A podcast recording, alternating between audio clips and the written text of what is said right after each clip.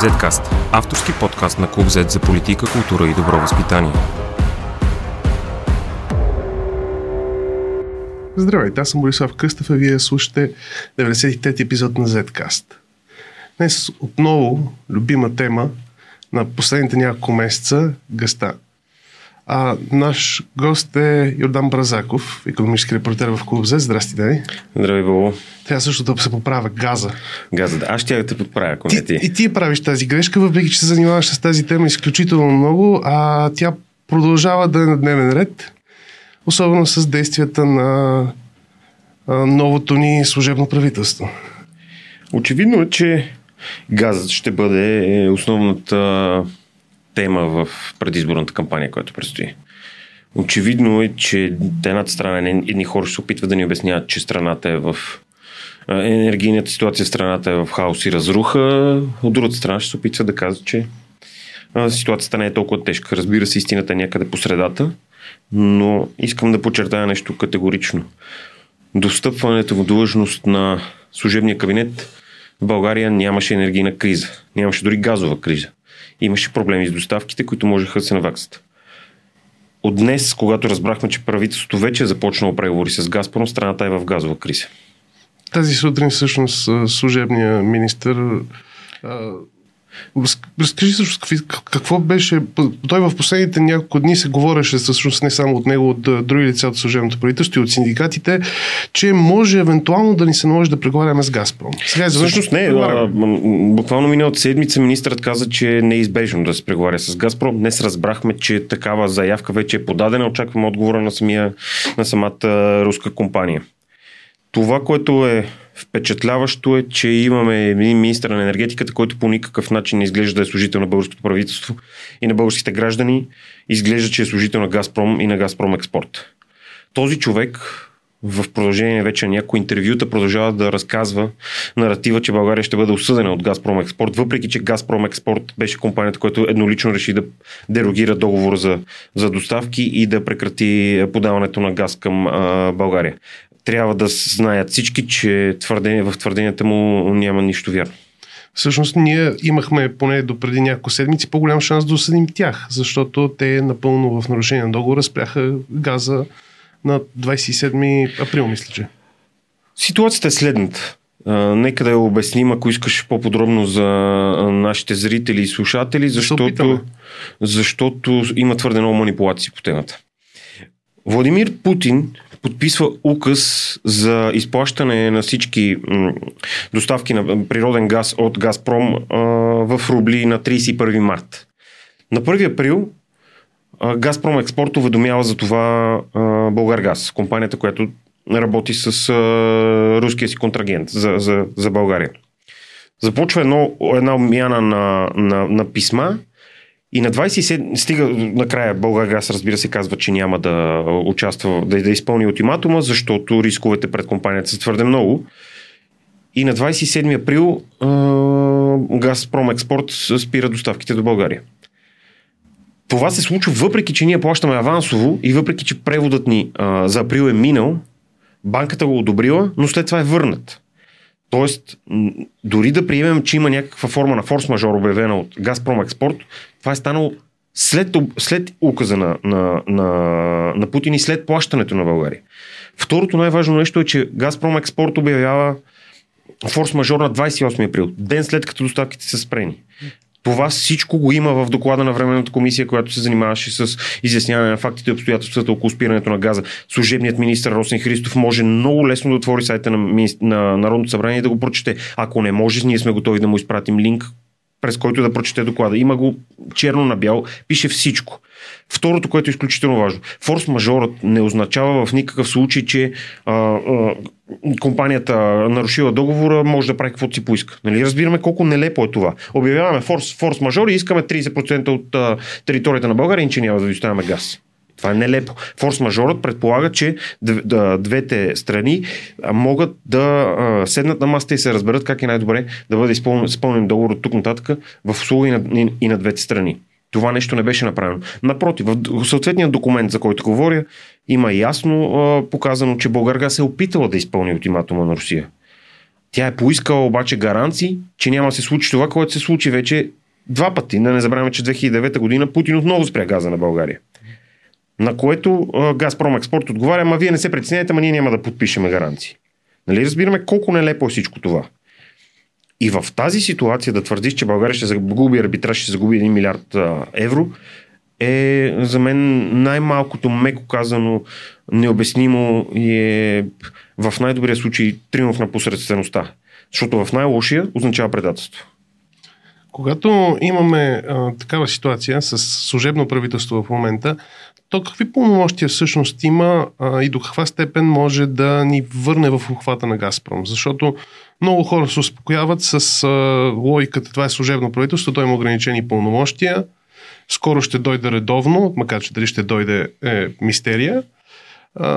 То до каква степен може да ни върне обратно в обхвата на Газпром, грубо казано? Чисто теоретично най-лошия вариант е правителството да тръгне да сключва нов дългосрочен договор с Газпром, който сегашният договор изтича в края на годината. Такъв не трябва и да бъде одобрен от Народно събрание обаче. Не, но проблемът е, хубавата новина е, че за сега правителството, включително и министъра тази сутрин, казаха, че няма да направят такова нещо. Те искат възобновяване на доставките по съществуващия договор в момента.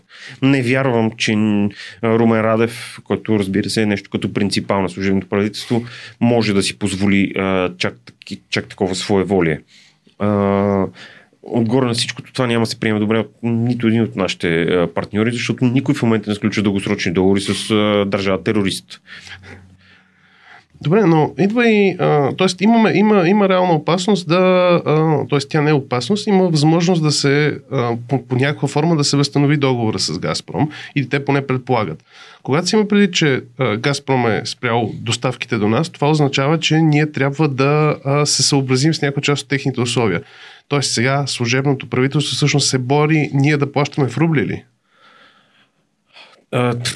Това е доста сложен въпрос, имайки предвид какви са изказванията на министра до този момент. Тази сутрин чух, че България щяла да поставя условия на Газпром, че щяла да иска да се променя ценообразуването. Неща, които звучат абсурдно. Българгаз вече един път поставя условия на Газпром, за да изпълни договора, те отказаха. Да се искат 4 месеца преди приключване на договора промяна в ценообразуването, първо незаконно, защото хартата за международна търговия казва, че може да се прави на всеки 6 месеца. Те не остават толкова до края на договора. Второ, не ми е ясно защо Русия би направила такова нещо. Няма никаква логика в това. Като каза се на образуването, в момента тече навсякъде опорката, че руският газ ще е по-евтин. Как е възможно това, като си има преди, че първо газа поскъпва на всички нива, второ руският газ никога не е бил евтин всъщност за нас, освен може би при няколко десетилетия. Първо трябва да се каже, е по-евтин спрямо какво? Спрямо какво, да. Ние не разбираме спрямо какво. Ако е спрямо 7-те танкера кръга, които бяха договорени от правителството Петков, не е вярно. Буквално преди няколко дни Клуб Зед написан материал, в който предположи каква може да бъде цената на Газпром експорт за септември за България. Предполагаме, защото никой до момента не беше казал каква е цената. Никой не е виждал договора с Газпром експорт. Ние тогава предположихме, че цената ще бъде 315 лева за мегаватт час при 298 лева за мегаватт час в момента, действаща за август. Днес министър Росен Христов потвърди, че цената на Газпром експорт за септември ще бъде 315 лева за мегаватт час. Сами разбираме, че това не е по-евтино, отколкото в момента. Факт е, че цената може би ще бъде намалена малко, имайки преди, че руският газ ще бъде умешан в микса с азерския газ, която от октомври ще тръгне в пълно количество. Само, че това би било политическа лъжа. Цената ще бъде свалена от азерския газ, а не от руския газ. Няма вариант, в който някой да ви разказва тезата, че газът от Газпром е по-евтин и вие да му повярвате, защото има числа. Ние знаем, до момента и никой не е отрекал, че договорът ни с Газпром експорт се базира на 70% компонента TTF борса в Холандия, която между другото днеска е над 250 евро цената, и 30% петролен дериват. Петролен дериват може да го сложим някъде грубо около $10.5 за мегаватт час. Така че, като сметнем 250, 260, до 290 евро стигнаха цените. Мина 300 евро цената на борсата, по 0,7 можем сами да сметнем, че просто няма как да е по-евтино. Това са някакви абсурдни тези. Работодателите в лицето на Васил Велев дори разказваха някаква теория за 200 лева на мегаватт час, че стигна този газ до България, което наистина няма никакво обяснение за това нещо. Един въпрос, защо се налага да правим обаче такива сметки, които за много голяма част от електората са объркващи. Защо този тип договори, поне някаква част от тях не е публична? Когато те засягат националната ни сигурност, засягат икономиката ни пряко.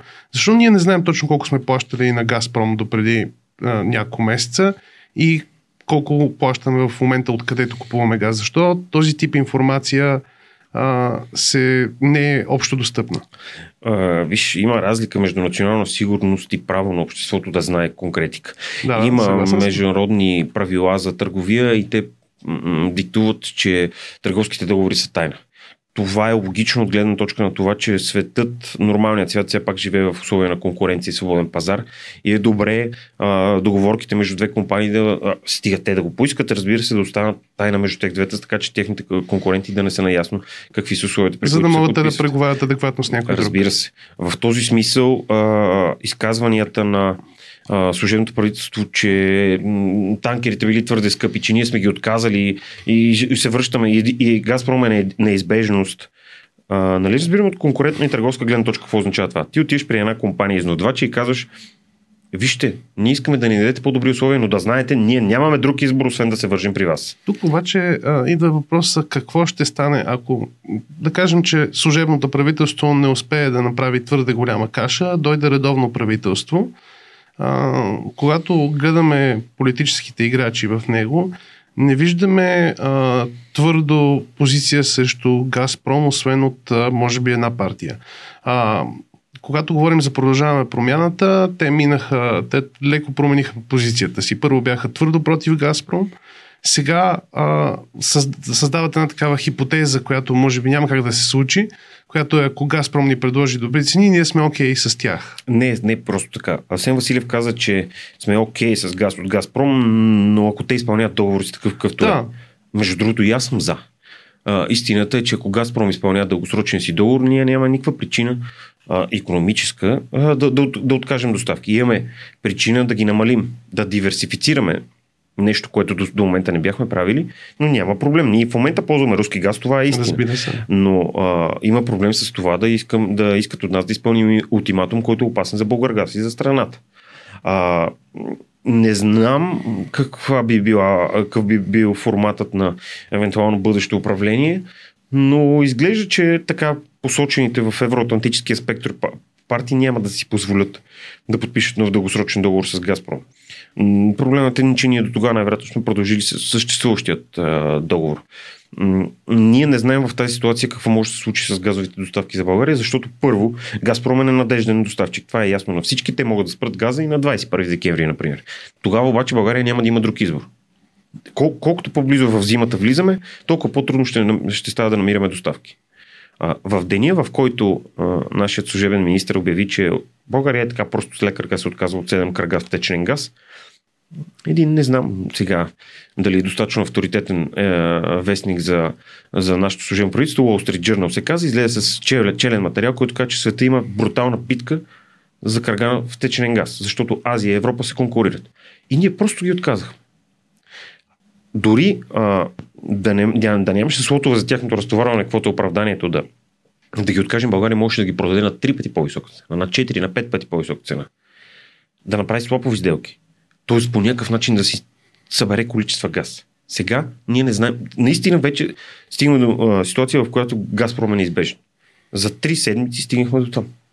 Всъщност служебното правителство целенасочено ни постави в такава ситуация. Ако погледнем хронологията на всички действия на служебното правителство, за мен не остава никакво съмнение, че те изпълниха своето желание да върнат България обратно в прегръдките на Газпром.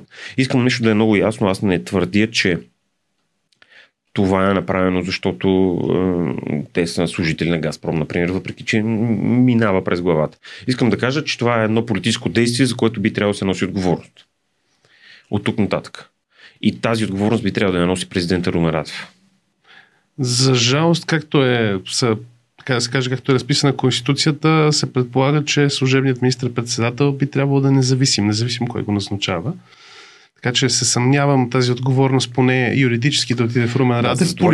Политическата цена трябва да се плати от Румен Радев. Политически дали ще я плати, като си има предвид, че остават няколко години от мандата му, много вода ще изтече, докато дойде време за разплащане.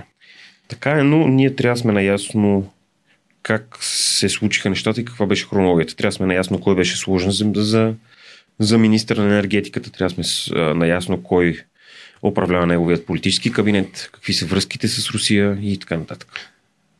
Добре, когато говорим за другия сценарий, ако бяхме пели 7-те танкера, щеше ли да ни стигне газа за зимата, както е всъщност това, което се внушава на хората, че няма да ни стигне, няма да имаме за зимата? Не, само с 7-те танкера нямаше да успеем. Какъв е сценария, в който щяхме да успеем? Трябва да е ясно, че до края на годината бяха ордени 3 танкера, другите 4 бяха за след нова година. И те ни покриваха само част от нуждите.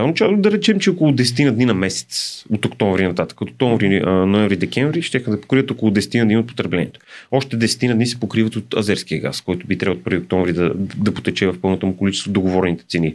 Това означава, че Българгаз трябваше да намери още количество, което може да се случи през търгове на борсата. Има достатъчно много търговци, които искат да доставят до България. Разбира се, цената ще е по-висока. Цената навсякъде в света на газа в момента е висока. Имаме 2-3% увеличение за последната една година. Няма държава, която да плаща ефтин газ. Разказите, че Сърбия била плащала ефтин газ, са манипулации, защото сърбските потребители плащат ефтин газ след компенсации на държавата. Това е. В Турция газът е ефтин, защото има доставки от 150 страни, защото пазарът е наводнен, защото има 5 терминала за втечнен газ, защото има тръби откъде ли не, защото има истинска диверсификация. А хипотезата на някои кръгове, че всъщност част от западняците си плащат в рубли и не мърморят? Знаеш ли, Бо, за мен е изключително необяснимо как може да се дава пример Германия на България за това, че тя била решила да плаща в рубли. Първо, Германия нищо не е решила. Германия няма държавен доставчик. Там има една компания, най-големият търговец е Унипер, който е спасяван в момента от германската държава с 12 милиарда евро и 30% собственост на германската държава, точно защото реши да плаща в рубли и Газпром въпреки това намалява доставките прогресивно и постоянно. Нали разбираме какво означава? Те ни дават за пример тази компания.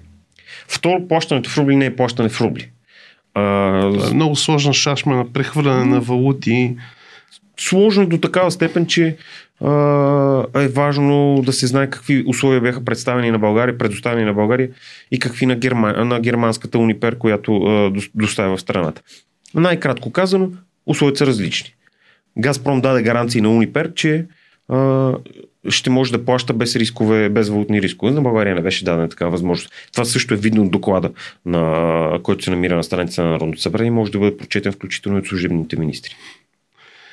Много е, особено в България, много често се налага на институциите да им пращаш някакви неща. Ние сме си говорили друг път за КЗК, които не установяват проблем с конкуренцията на българския енергиен пазар тогава и те молеха, ако някой има нещо да им прати. Сега и на служебното правителство се налага да им пращаме PDF и линкове. За съжаление, когато политическите лица имат адженда, имат определен дневен ред и са убедени, че трябва да го изпълнят, много лесно пропускат елементарни факти и информация, които са им и че достъпни.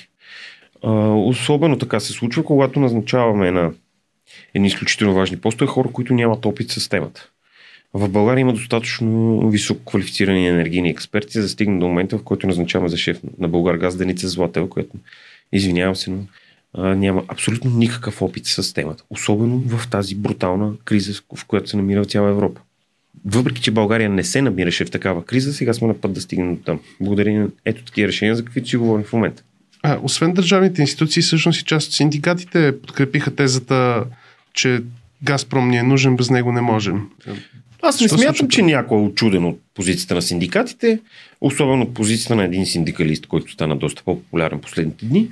Също не смятам, че трябва да сме изненадени от позицията на един конкретен работодател, който тук в последните месеци говори това, което говори. Тези хора са известни със своята, как да кажа, доста странна позиция по отношение на войната, която Русия води в Украина. един бегал поглед на техните социални мрежи може да ви даде достатъчно аргументи в полза на това, че тук не говорим за икономически аргументи, а говорим за някакви политически пристрастия. Бобо, случва се нещо, което до момента много рядко бяхме виждали в България. Ценностният разлом, който разцепи обществото ни, започва да дава преки отражения върху икономиката. Това е нещо, което, за съжаление, според мен ще се задълбочава все повече във времето. И докато ние не успеем да изградим някаква база политическа, върху която да стъпим и да продължим напред на нашето развитие цивилизационно, нещата се случват все по-трудно, включително и за икономиката. Виждаме, че самите икономически агенти не действат не действат логически така, както би трябвало да действат стопански субекти в една така ситуация. В някакъв смисъл тази поляризация се наблюдава и в много западни демокрации. Само, че там е за въпроси от вътрешно естество. Ние по някакъв магически начин, шегувам се, разбира се, по исторически причини и не само, успяваме да се поляризираме, да се разделим на, да кажем, грубо казано, на две противостоящи си групи по външнополитически казуси, то свързани с съдбата и политиките на други държави. Ами, не знам, това вероятно е кръста, който трябва да си носим, историческия кръст, който трябва да си носим, неосъществената образователна реформа, която би трябвало да ни покаже къде всъщност България трябва да се намира към днешна дата и къде се намира. Това са наши вътрешни проблеми за решаване. Разбира се, цяла Европа го има. Разбира се, цяла Европа страда от поляризирането на мненията по отношение особено на Русия.